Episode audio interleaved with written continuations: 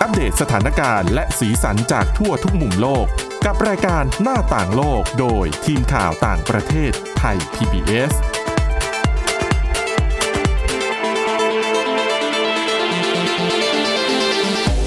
สวัสดีค่ะ ต้อนรับเข้าสู่รายการหน้าต่างโลกนะคะ มาอัปเดตสถานการณ์แล้วก็สีสันจากทั่วทุกมุมโลกกับทีมข่าวต่างประเทศไทย PBS ค่ะ วันนี้อยู่กับคุณวินิฐาจิตกรีนะคะ แล้วก็ดิฉันทิพย์ตะวันเทระในยพงค์ค่ะ สวัสดีค่ะ ค่ะสวัสดีค่ะ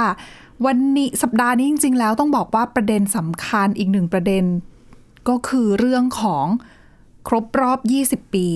เหตุโจมตี 11 กันยายนนะคะ อืม ใช่ อืมก็ถือว่าเป็นเหตุการณ์ใหญ่ในรอบสัปดาห์นี้เลยล่ะ เพราะว่ามันมาประจวบเหมาะกับช่วงที่สหรัฐอเมริกาเนี่ย ถอนกำลัง คือถอนออกไปหมดแล้วล่ะ เพียงแต่ว่าก็สืบเนื่องมาเป็นเรื่องราวที่ต่อเนื่องมากับการที่ทหารอเมริกันถอนทัพออกจากอัฟกานิสถาน และสถานการณ์ในอัฟกานิสถานก็ยัง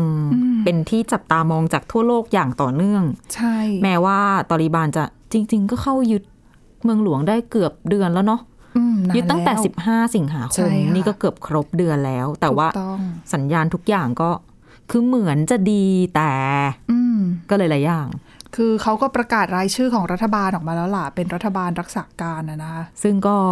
มี ก็ แต่ผู้ชาย ค้านกับคำกล่าวอ้างต่างๆ ไม่มี หลายคน กลุ่ม พูด ชาติพันธุ์อะไร อ่าม มาด้วย รวมไปถึงผู้หญิงด้วยนะคะ ก่อนหน้านี้ที่มีกลุ่มเคลื่อนไหวที่เขาออกมา เรียกร้องเรื่องของสิทธิสตรี บอกว่าควรจะมีผู้หญิงในรัฐบาลด้วยนะ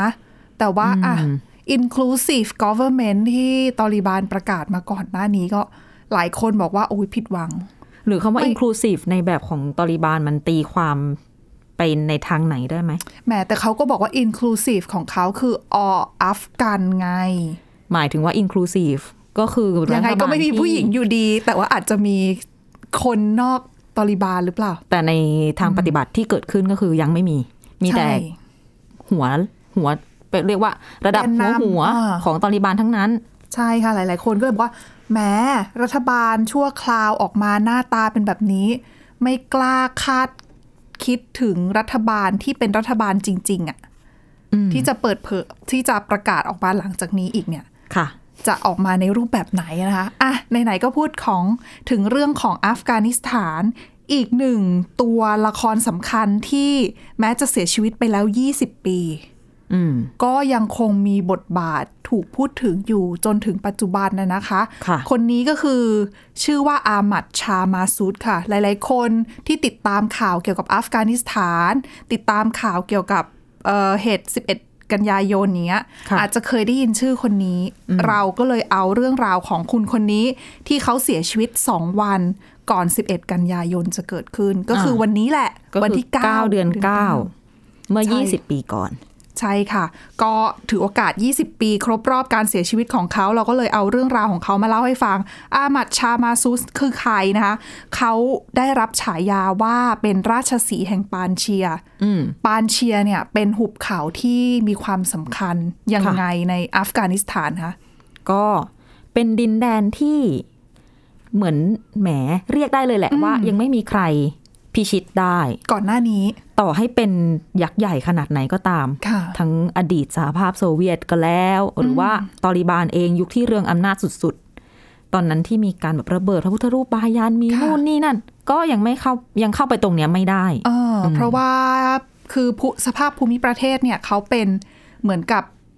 ล้อมรอบด้วยภูเขาเหมือนมี อ่า ภูเขาเป็นกำแพง ด้วย เออ แล้ แล้ว ว ก็ ก็ทางเข้าก็เป็นทางเข้าแคบๆ ดังนั้นเนี่ย ทางเข้ามีน้อยจุด ทธศาสตร์อื อื ม มแล้วตัวนักรบข้างในที่เขาฝึกฝนกันอ่ะเขาก็เหมือน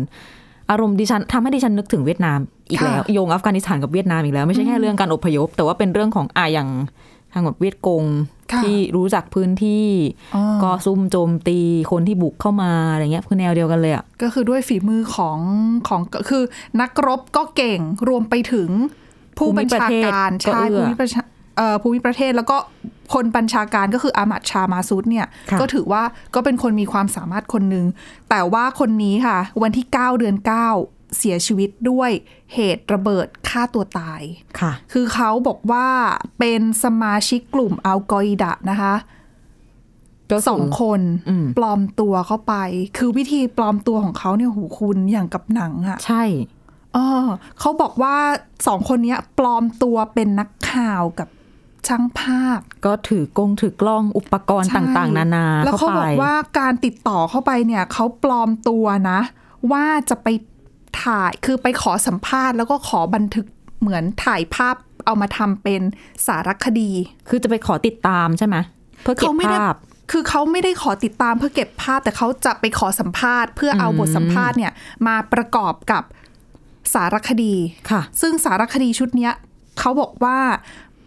การที่ยื่นขอเวลานักข่าวนะจะไปขอสัมภาษณ์ใครอะ่ะ อืม เราไม่รู้จักกันมาก่อนไง ใช่ อยู่คนละประเทศด้วยนะ ด้วย ก็ต้องมีเอาโปรไฟล์ของเราไปแนะนำตัวเราเองอะไรอ แล้ว ย่างเงี้ เขา ย เป็น นะคะ คนที่ก็ก็ใหญ่โตพอสมควร ถูกต้องเขาก็ต้องระมัดระวังพอสมควร ดังนั้นเนี่ยเขาบอกว่ามือสังหารสองคนของอัลกออิดะเนี่ย ปลอมบทความค่ะคุณ ปลอมบทความที่มีหัวกระดาษเนี่ยบอกว่าเป็นบทความของศูนย์อิสลามแห่งหนึ่งในประเทศอังกฤษ โอ้โห อ่าแล้วก็ส่งเอกสารอันนี้แหละเพื่อไปขอสัมภาษณ์ แล้วก็เดินทางไปที่อัฟกานิสถานเนี่ยโดยใช้พาสปอร์ตของคือหนังสือเดินทางสัญชาติเบลเยียม อันนี้เมื่อสักครู่รู้สึกอยู่ในใจแต่ว่านึกได้ละ คือสิ่งเนี้ย ปลอมเอกสารหัวกระดาษเนี่ย ทุกวันนี้ถ้าเป็นวันนี้ไม่ใช่ 20 ปีที่แล้วทำไม่ได้นะ เกิดไป Google นี่รู้เลยว่าปลอม อืม แต่เมื่อ อุ๊ย 20 ดิฉัน ปีที่แล้าบาวง อะ ทีก็อาจจะอ๋อห มัน มาย ก็ ถึง ตรว ว่า จ จะไม่ ยาก จะตรวจ ถูก สอบ ไหม ยากคือถึงแม้ว่าหัวเหมือนกัน แต่ว่าเนื้อข้างในคืออะไร คือเมื่อ ใช่ไห 20 คะ ปีที่แล้วมันยังเป็นเปเปอร์เป็น hard ใช่ copy ยังไม่ได้ไปแบบเป็นบทความออนไลน์ อืมแล้วทางนี้เขาทางอามัดชามาซุดก็เลยอ่ะโอเคตกลงให้สัมภาษณ์สองคนนะคะผู้สื่อข่าวกับช่างภาพที่ที่จริง ๆ เป็นมือสังหารปลอมตัวมาเนี่ยก็ไปขโมยหนังสือเดินทางเบลเยียม ค่ะ แล้วก็เดินทางมาที่อัฟกานิสถาน แต่ปรากฏว่ามีอุปสรรคเหมือนกันนะ ไม่ใช่มาถึงได้สัมภาษณ์เลย แล้วก็ก่อเหตุได้เลยนะ อืม เขาบอกว่ามาถึงช่วงเดือนสิงหาคมปี 2001 ค่ะ แต่ปรากฏว่าตอนนั้นเนี่ยมาซุดกำลังคือมีภารกิจติดภารกิจยุ่งมาก อ่า ทั้งสองคนมือสังหารก็ต้องไปใช้ชีวิตกับบรรดาที่ปรึกษาแล้วก็คนติดตามของมาซูดก่อน ซึ่งเขาบอกว่าคนที่อยู่ในเหตุการณ์ตอนนั้นนะมาเล่าให้สัมภาษณ์กับสำนักข่าว AFP หลังเหตุ อ่า เอ่อหลังก่อเหตุ ก่อเหตุ เอ่อเขาก็บอกว่าสองคนเนี้ยมือสังหารเนี่ยอยู่กับพวกเขาประมาณ 10 วันไม่ได้มีท่าทีพิรุษเลย คือเหมือนกับเป็นนักข่าวที่มารอการสัมภาษณ์คนสำคัญตามปกติอะ นี่เป็นความตั้งใจของแกนของกลุ่มในปานเชียหรือเปล่าให้แบบ เป็นการตรวจสอบหรือเปล่าบังคับ เขาบอกว่าไม่ ไกล ใช่ ๆว่าให้ไปอยู่ด้วยกัน คือเขาเปิดเผยว่าไม่ใช่คือมันเป็นเหตุสุดวิสัยที่เกิดขึ้นจริง ๆ เออบังเอิญจริง ๆ ว่าตอนนั้นเนี่ยติดภารกิจ แต่ว่ามือสังหารทั้งสองคนเนี่ยใจเย็นมาก คือรอด้วยความอดทนไม่มีบ่นไม่มีอะไรแล้วอีกหนึ่ง อีกหนึ่งจุดที่ทำให้ทางฝ่ายของที่ปรึกษาของมาซุดเนี่ยเขามองว่าสองคนเนี้ยน่าจะปลอดภัยแหละไม่เกี่ยวอะไรกับอัลเคอัลกออิดะเพราะว่าอะไรรู้ไหมคะ ค่ะ เพราะว่าเขามีการพูดคุย แล้วก็เหมือนวิพากษ์วิจารณ์ตัวโอสมะบินลาเดนด้วย อ่า เออว่าคือเหมือนกับนะเขาคือเราก็จะมองได้ว่าฝ่ายของอามัดชามาซุดเนี่ยกับที่อยู่กับฝ่าย Northern Alliance เนี่ยเขาเป็นฝ่ายตรงข้ามกับตอริบาน แล้วก็อัลกออิดะ ค่ะ ดังนั้นเนี่ยเขาก็มีการพูดคุยวิพากษ์วิจารณ์โอสมะบินลาเดนซึ่งเป็นผู้นำของอัลกออิดะ อืม และมือสังหารทั้งสองคนก็ ร่วมวงไปกับเขา ใช่ไม่ได้ เนีย มี น แสดงท่าทีไม่พอใจอะไรใด มันก็มือ จน อาชีพแหละ ๆ จนกระทั่งในวันสัมภาษณ์ในในในที่สุดก็ได้สัมภาษณ์อะนะคะ ก็คำถามแรกเลยอะตั้งแต่พอถามคำถามจบแปลเสร็จ มาซุดยังไม่ทันตอบก็หนึ่งในสองคนก็จุดชนวนระเบิด ซึ่งระเบิดนั้นก็คือ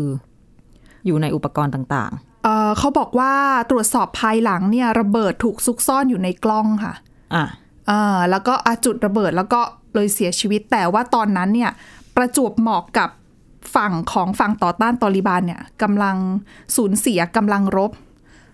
คนใกล้ชิดของอามัดชามาซุดไม่กล้าบอกคนอื่นๆ ว่าผู้นำเสียชีวิตแล้ว อ๋อ ต้องรอถึงหนึ่งสัปดาห์นะคะ กว่าจะมีการประกาศว่าผู้นำราชสีห์แห่งปานเชียเสียชีวิตแล้ว ก็คือปิดข่าวกันอยู่พักหนึ่งเลยทีเดียว ใช่ดังนั้นเนี่ยอะแต่ว่าพอ คือตอนที่อัลกออิดะสามารถสังหารอามัดชามาซูดได้เนี่ยเขาบอกว่าตอริบันดีใจมากเลยนะ เพราะว่าเขาบอกว่าคือคนเนี้ยเขาเป็น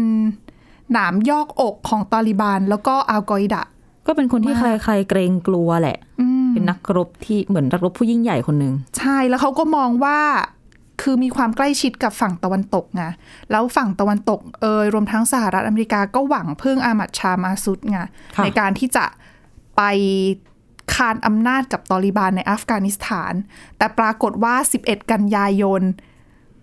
ก็โจมตีสหรัฐอเมริกาได้ 9 กันยาก่อนหน้านั้นก็สังหาร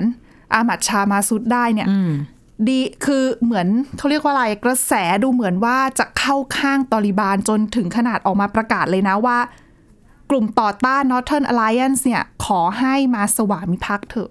ยอมแพ้เถอะยังไงคุณอะ อ๋อ เสร็จแน่ อ่ะ ๆ คุณไม่รอดแน่ ๆ เพราะว่าคือผู้นำก็โดนสังหารไปแล้วอะนะคะ แต่ปรากฏว่าใครจะคิด ไม่นานหลังจากนั้นก็สหรัฐอเมริกาส่งทหารมาจัดการกับตอริบาน ค่ะ อืม ก็นั่นแหละ มี เป็น ส การ ห ปิ รั ด ฐเข้าไป ฉาก เป็นจุดเปลี่ยนของทุก ค่ะ สิ่ง ก็เป็นปิดฉากยุคแรกของตอริบานอะนะคะ แล้วก็เป็นเรื่องราวอย่างที่คุณผู้ฟังเนี่ยอาจจะได้ยินกันมาบ้างจนมาถึงปัจจุบันตอริบานก็สามารถยึดปานเชียได้แล้ว แต่สปอตไลท์มันก็ไปฉายอยู่ที่เหตุการณ์ 11 กันยามากกว่าวันที่อักมัดชามาซุด อืม โดน ใช่ สังหาร คนจะ เนี่ย ไม่ค่อยได้สนใจ เพราะว่าจะเข้าใจว่าเหตุสังหารอาจจะเป็นประเด็นในประเทศซะส่วนใหญ่แต่จริงๆแล้วคนเนี้ยเขาบอกว่าเคยออกมาเตือนทางตะวันตกแล้วนะคะว่า จะมีการก่อการร้ายโจมตีสหรัฐอเมริกา แต่ถึงตอริบานจะบอกว่าตอนนี้เนี่ยไปยึดปานเชียได้แล้ว แต่ว่าทางแกนนำของกลุ่ม ก็ยังยืนยันนะ อ๋อ ว่ายังสู้อยู่ ใช่ แต่ว่าคือดูแล้วการยึดพื้นท่องพื้นที่ดิฉันว่าก็ไม่น่าจะ อาจจะรอดยาก อืมน่าจะรอดยากนะคะแล้วซึ่งส่วนหนึ่งเนี่ยแกนนะผู้นำตอนเนี้ยก็คือเป็นลูกชายของอามัดชามาซุดนั่นแหละ ค่ะ ชื่ออามัดมาซุดแต่ว่าเขาก็บอกว่าตอนนั้นเนี่ย อายุ 12 เองตอนที่พ่อเสียชีวิต อืม ก็เขาก็ไม่ได้รับการฝึกอย่างนักรบมาก่อนนะนะอาจจะไม่มีประสบการณ์ แล้วก็ไปเรียนต่างประเทศอะไรอย่าง ใช่ นี้เนาะ คนคนในพื้นที่เขาก็บอกว่าเนี่ยจริงๆก็เสียดายเหมือนกัน อืม อืมไม่งั้นก็คงจะปกป้องปานเชียได้อะนะคะอ่ะเรื่องราวของครบรอบ 20 ปีการเสียชีวิตของเออราชสีห์แห่งปานเชียก็ จบลงเท่านี้นะ แต่ช่วงที่ 2 เรายังมีเรื่องราวเกี่ยวกับเพื่อนบ้านของเราอย่างเมียนมามาฝากกันพักกันสักครู่นะคะ หน้าต่างโลกโดยทีมข่าวต่างประเทศไทย PBS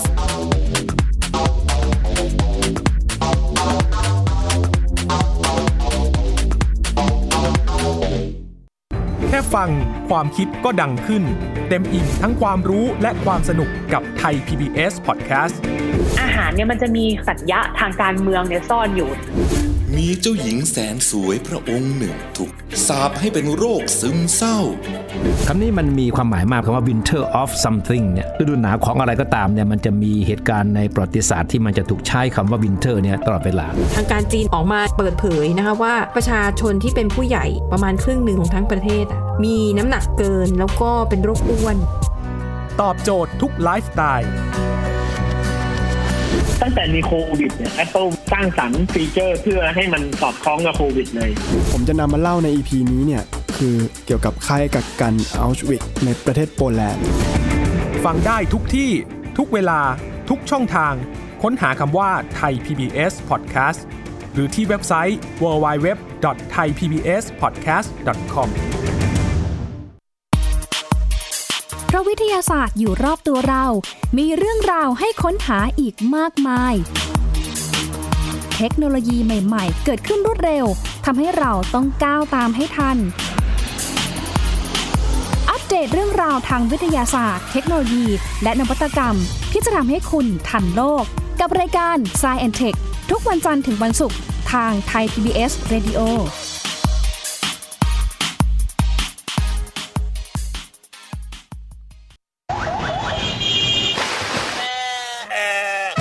ชวนทุกคนตะลุยไปให้สุดโลก สบัดจินตนาการกับเสียงต่างๆ ไปพร้อมกัน ในรายการ เสียงสนุกทาง www.thaipbspodcast.com และแอปพลิเคชันไทย PBS Podcast แล้วเจอกันนะครับ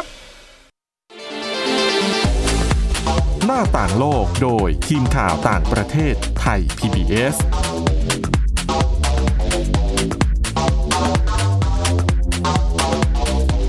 ต้อนรับกลับเข้าสู่ช่วงที่ 2 ของรายการหน้าต่างโลกนะคะ อย่างที่เกริ่นไปว่า เบรกนี้เราจะนำเรื่องราวของประเทศเพื่อนบ้านอย่างเมียนมามาฝากกัน ก็คือประเด็นที่จะเอามาพูดถึงแน่นอนว่าก็คือเรื่องของวิกฤตความขัดแย้งในเมียนมา ซึ่งดูแล้วสัปดาห์เนี้ยในช่วงสองสามวันที่ผ่านมาเนี่ย โอ้โห แย่งพื้นที่สื่อข่าวต่างประเทศไปได้เยอะพอสมควรเลยนะคะ ร้อนขึ้นมาอีกรอบหลังจาก ใช่ ที่เราไปโฟกัสกับอัฟกานิสถานมาเกือบเดือน ใช่แล้วประเด็นที่น่าจับตามองโดยเฉพาะเลยนะคะ ก็คือความกังวลว่าจะมีการยกระดับความรุนแรงในพื้นที่หรือเปล่า เพราะว่าทางรัฐบาลเอกภาพแห่งชาติหรือว่า NUG ที่เป็นรัฐบาลของฝ่ายต่อต้านรัฐบาลทหารเนี่ยเขาได้ออกมาประกาศสงคราม อืม เป็นสงครามเพื่อโค่นล้มรัฐบาลทหาร แล้วก็ขับไล่พลเอกอาวุโสมินอองไลน์ ผู้ ค่ะ นำก่อรัฐประหาร แล้วก็ทำหน้าที่เป็นนายกรัฐมนตรีในรัฐบาลรักษาการด้วย ค่ะ อ๋อยุทธศาสตร์การประคือการประกาศสงครามของเขาเนี่ยมียุทธศาสตร์ด้วยในการรบ ยุทธศาสตร์หลักๆเนี่ยเขาบอกว่าที่น่าสนใจก็คือ การที่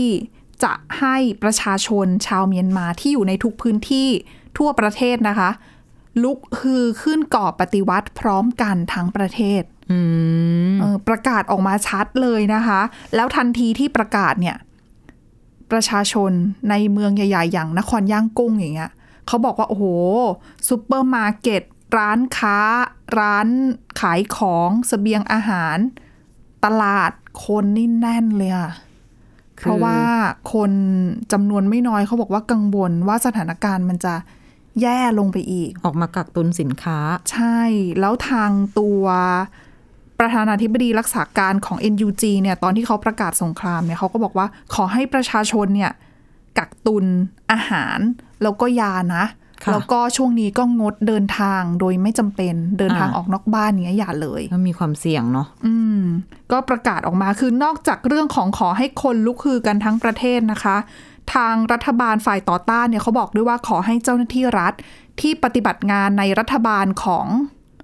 ในรัฐบาลของรัฐบาลทหารเนี่ย อ่ะ หยุดปฏิบัติหน้าที่ทันที ก็เชิญชวนคล้ายๆ แนวเดิมก่อนหน้านี้เมื่อหลายเดือนก่อน อืมแต่ดิฉันว่าอันนี้อ่ะออกจากกล้าวขึ้นมาหน่อย เพราะเขาเขาใช้คำว่าเตือนแล้วก็ห้าม ไม่ให้เดินทางไปที่สำนักงาน ค่ะ อาคารสถานที่ราชการไปทำงานเนี่ยขอให้ไม่ทำนอกจากนั้นนะคะ ยังขอให้ทหารแล้วก็ตำรวจเนี่ยเข้าร่วมกับกองกำลังปกป้องประชาชน ค่ะ ก็คือเป็นกลุ่มเหมือนกองกำลังของกลุ่มต่อต้านนั่นแหละ อืม โอ้แล้วก็อีกข้อหนึ่งที่น่าสนใจมากก็คือเรื่องของกลุ่มชาติพันธุ์เขาบอกว่ากลุ่มชาติพันธุ์ติดอาวุธที่อยู่ตามแนวพรมแดนเนี่ย ขอให้บุกโจมตีกองทัพทันที อืม เออดังนั้นหลายคนก็เลยหวั่นว่าอุยสถานการณ์จะยิ่งยกระดับความรุนแรงหรือเปล่า ใช่ อืม ซึ่งก็ต้องคือเท่าที่ดูนะตอนเนี้ยสถานการณ์ก็คือแย่เท่าเดิม คือไม่ใช่ว่าก่อนหน้านี้เราไม่ได้มีการพูดถึง แล้วมันดี เมียน ขึ้น มาแล้วแล้วสถานการณ์มันสงบไม่สงบนะ มันเราแค่ไม่ได้เอาข่าวนี้มานำเสนอ ใช่ เพราะว่าในพื้นที่เนี่ยยังมียังมีการประทะกันนะคะ ค่ะ เขาบอกว่าตัวเลขอย่างสำนักข่าวอิรวดีเนี่ยเขาไปเอาข้อมูลมาจากรัฐบาลฝ่ายต่อต้านนะ ค่ะ เขาบอกว่าตัวเลขการก่อเหตุโจมตีจากทั้งสองฝั่งเนี่ยสูงอยู่พอสมควร คือนับแค่เดือนสิงหาคมเพียงเดือนเดียวเนี่ยเขาบอกว่าฝ่ายที่เป็นฝ่ายกองกำลังต่อต้านเนี่ยโจมตีปะทะรอบสังหาร ฝ่ายกองทัพเมียนมาเนี่ย 443 เหตุการณ์นะในเดือนเดียว ค่ะ มีทหารเสียชีวิต 580 นาย บาดเจ็บอีก 190 นาย ในขณะที่ในเดือนสิงหาเนี่ย เดือนเดียวกันช่วงเวลาเดียวกัน มีฝั่งพลเรือนเสียชีวิต 73 คน บาดเจ็บบาดเจ็บ 45 คน ค่ะ จากการใช้ความรุนแรงของกองทัพ 129 เหตุการณ์ อืม คือถ้าดูเทียบตัวเลขนะ ดูแล้วฝ่ายกองทัพจะสูญเสียมากกว่า อืม จริง ๆ เมื่อวานนี้ทางกองทัพเองก็ออกมาพูดเหมือนกันนะ คือ อืม เป็นข้อมูลจากโฆษกกองทัพนะเขาบอกว่าตั้งแต่ที่รัฐบาลเอกภาพ ค่ะ ออกมาประกาศ บอกว่าให้ประชาชนเนี่ย เปิดฉากคำสงครามกับกองทัพใช่ไหมคือเดิมทีเนี่ย เอ่อบุคลากรเจ้าหน้าที่ทหารอะไรของทางรัฐบาลทหารเนี่ยคือโดนประชาชนเล่นงานอยู่แล้ว มีการ อ่าถูก อาจซุ่มโจมตีอะไรต่างๆ เขาบอกว่าเดิมทีเนี่ย แต่ละเมืองแต่ละเมืองเนี่ย วันหนึ่งจะมีเหตุประมาณสามเหตุ โดยเฉลี่ย ตอนนี้พอรัฐบาลเอกภาพออกมาประกาศแบบนี้ ค่ะ เพิ่มเป็นวันละ อย่างน้อยห้าครั้ง อืม และอื่นๆ อีกในแต่ละเมืองแล้วก็ยังมีกรณีอย่างเช่นแบบ ขี่มอเตอร์ไซค์มาเคลื่องระเบิด ก็ ใส่ คือ ออฟ เหมือ ฟิ น ศข อะ อง ไรนี่คืออะไรที่ทำได้ก็ทำ ถูก อาจจะไม่ได้มีการวางแผนล่วงหน้า ใช่ คือยุทธวิธีที่ทางฝ่ายต่อต้านเขาใช้ส่วนใหญ่เขาก็ใช้เป็นแบบยุทธวิธีแบบกองโจรอะนะคะ ค่ะ คือโจมตีเล็ก ๆ น้อย ๆ ไม่ได้แบบหวังผลแบบเป็นวงกว้าง ก็คือทั้งก่อกวนและสร้าง อ่า ความเสียหายและแสดงจุดยืนต่อต้านไป เป็น พ ใน ร้อ ลั ม กษ ๆกั ณะ น นั้นถูกต้องค่ะ ดังนั้นเนี่ยอ่ะแน่นอนกองทัพรับมือยาก แล้วก็ฝ่ายฝ่ายประชาชนดูจะได้เปรียบกว่า แต่ว่าคือถ้ารบในระยะยาวดิฉันว่ายังไงก็ยาก เพราะว่าทรัพยากรของฝ่ายต่อต้านก็น้อยกว่าในทุกๆทางนะ ต้องดูด้วยว่าใครถืออาวุธ อ่ากำลังคนกำลังอาวุธเงินอีกล่ะ อะไร ใช่ อีกล่ะเออมันก็ดิฉันว่ามองส่วนหนึ่งมันก็ยากอะนะคะ ดังนั้นเรื่องสถานการณ์ความรุนแรงตอนนี้ก็ยังต้องจับตามองกันต่อไปแต่หลายคนอาจจะตั้งคำถามว่าเอ๊ะ แล้วทำไมดูแล้ว ฝ่าย NUG ไม่น่าจะโค่นรัฐบาลได้ถ้าใช้กำลังรุนแรงมาก อืม ๆ ดูแล้วเหมือนจะหวังผลแทบไม่ได้เลยทำไมถึงออกมาประกาศในช่วงนี้ อืม ช่วงนี้มีความสำคัญยังไง บางส่วนนะคะเขาบอกว่าอาจจะเป็นเพราะว่าทาง NUG ต้องการเรียกร้องความสนใจ จากสื่อทั่วโลก เพราะว่าอีกสองประมาณ 2 สัปดาห์นับจากนี้ค่ะ จะมีการประชุมสมัชชาใหญ่แห่งสหประชาชาติหรือว่า UNGA ที่นิวยอร์ก ค่ะ เป็นการประชุม UN วงใหญ่นั่นแหละ แล้วเขาก็มองว่าข่าวเนี้ยคือนักวิเคราะห์มองว่าถ้าข่าวเกี่ยวกับพม่าเนี่ยเมียนมาเนี่ยมาเป็นข่าวใหญ่ในช่วงเนี้ยจะทำให้ประเทศสมาชิกที่จะนั่งใน UNGA ทั้งหลายเนี่ยหันมาพูดคุยแล้วก็ถกในประเด็นความขัดแย้งในเมียนมากันมากขึ้น จากตอนนี้เนี่ยทุกคนดูจะโฟกัสไปที่อัฟกานิสถานซะเยอะไง ก็คือเขาก็ต้องการความช่วยเหลือบ้างแหละ อยากได้พื้นที่แหละ อ่า คือคือถ้าพูดพูดง่าย ๆ เข้าใจง่ายก็คืออยากได้พื้นที่สื่อ ใช่ แล้วก็จะได้ให้หลาย ๆ ประเทศเนี่ยหันมากังวลกับเรื่องประเด็นเมียนมาด้วย แล้วก็มาถกเถียงหาทางออกในเรื่องนี้ ด้วยเช่นเดียวกันรวมไปถึงเขามองว่าอยากจะให้เวที UNGA เนี่ยให้การรับรองตัวจอโมตุนเป็น อ่า ผู้แทน เมียนมาประจำองค์การสหประชาชาติอย่างเป็นทางการ จอโมตุนอย่างที่หลาย ๆ คนน่าจะจำกันได้ ก็คือทูตเมียนมานั่นแหละที่ชู 3 นิ้วอ่ะสนับสนุนฝ่ายต่อต้าน อ่า กลางเวที UN ใช่ค่ะ แล้วก็โดนรัฐบาลทหารปลดนะนะคะ แต่ว่าอ่ะก็ทางฝั่งทางฝั่งของฝ่ายต่อต้านก็ไม่ยอม ค่ะ อืมแน่นอนว่าอ่ะก็ต้องมองดูกันต่อนะคะ ปัญหาวิกฤตในเมียนมาเนี่ยยังคงต้องดูกันอยู่ยาวๆเลย จริงๆเดือนหน้ายังมีอีกเวทีหนึ่งนะ ก็คือการประชุมสุดยอดผู้นำอาเซียน อ๋อ ป จะ ลาย ป็งไง เดือนตุลาคม ซึ่งก็เป็นอะไรที่กดดันอาเซียนแหละว่า คือมันผ่านมารัฐประหารตั้งแต่หนึ่งกุมภาพันธ์กว่าจะกว่าที่ประเทศอาเซียนจะเคลื่อนไหว ผู้นำอาเซียนมาหา ใช่ รือกันพิเป็นการหารือนัดพิเศษเรื่องเมียนมาก็ผ่านไปสามเดือน แล้วกว่าจะได้ผู้แทนพิเศษ อ้ออ อาเซียนด้านเมียนมา บวน านมาก บวกอีกสามเดือน ใช่ค่ะ ก็คือหกเดือนหลังจากเกิดรัฐประหาร แล้วตอนนี้คือตัวผู้แทนพิเศษของอาเซียนด้านเมียนมาก็ อยากจะไปลงพื้นที่ในเมียนมา ค่ะ อยากจะขอพบองซันซูจีจริงๆเมื่อสัปดาห์ที่แล้วก็มีความเคลื่อนไหวที่ที่หลาย ๆ คนน่ะจะคิดว่าโอ๊ยเป็นแสงสว่าง เออ ครั้งใหม่บอกว่ากองทัพเนี่ยยอมจะหยุดยิง แต่จริงๆทางกองทัพเมียนมาออกมาบอกแล้วว่า ก็ ฉัน ยัง ฉันไม่ได้ตกลง เออคือเขาแค่ไม่ได้ปฏิเสธแต่ว่า อ่า ฟังไว้เฉยๆ แต่ว่าไม่ได้เห็นชอบ อ่า คือเขาไม่ได้ตอบรับอะไร อ๋อ แต่ตัวทูตอาเซียนเนี่ย ขอไปดั ซึ่งตอนนั้น ก็ ออกสื่อโอ้ยเป็นข่าวเลยนะคะ ว่า ตีข่า อุ๊ วย ใหญ่พอสม เอ ค อจะ วร มีข้อตกลงหยุดยิงแล้วเหรอ แต่หยุดยิงที่ว่านี้ต้องบอกว่าหยุดยิงเพื่อส่งความช่วยเหลือนะ เรื่องโควิด -19 อะไรก็ว่าไป แต่มันก็เป็นความหวังอะซึ่งก็ตอนนี้ ค่ะ ก็ดับลงไปแล้วนะคะ ค่ะ ก็ต้องรอดูว่าต่อจากนี้เนี่ย ทางผู้แทนพิเศษ อาเซียนจะได้เยือนเมียนมาเมื่อไหร่ จะได้พบองซันซูจีไหม โอ้ เขาอยากไปก่อนประชุมสุดยอดผู้นำอาเซียนปลายเดือนหน้า จะ แต่ เกิดขึ้นไหมจากสถานการณ์ตอนเนี้ยที่มันแย่ลงเนี่ย มันจะเกิดได้ไหม แต่ยังไม่ดูไม่ยังไม่มีวี่แววเลยนะ ฉัน คะ ว่ายากนะ โอ้ ตอนนี้ กองทัพเมียนมาก็หนักใจอยู่กับปัญหา ค่ะ ของตัวเองไม่ไม่น่าจะเปิดให้เข้าไปง่าย เออๆเนาะ แต่ยังไงถ้ามีการเดินทางเยือน หรือว่ามีประเด็นอะไรคืบหน้าเกี่ยวกับเมียนมาเนี่ยแน่นอนว่ารายการเราก็จะนำมาฝากกันนะนะคะ เพราะ ค่ะ เป็นประเด็นใหญ่ที่อ่ะหลายคนในประเทศไทยให้ความสำคัญให้ความสนใจ เพราะว่าอยู่ติดบ้านเราด้วยเป็นประเทศเพื่อนบ้านนะคะ และนี่คือทั้งหมดของรายการหน้าต่างโลกค่ะคุณผู้ฟังสามารถฟังรายการได้ที่ www.thaipbspodcast.com นะคะ หรือว่าฟังผ่านพอดแคสต์ได้ทุกช่องทาง ค้นหาคำว่าหน้าต่างโลกค่ะ วันนี้พวกเราแล้วก็ทีมงานลาไปก่อนนะคะ สวัสดีค่ะ สวัสดีค่ะ Thai PBS Podcast View the world via the voice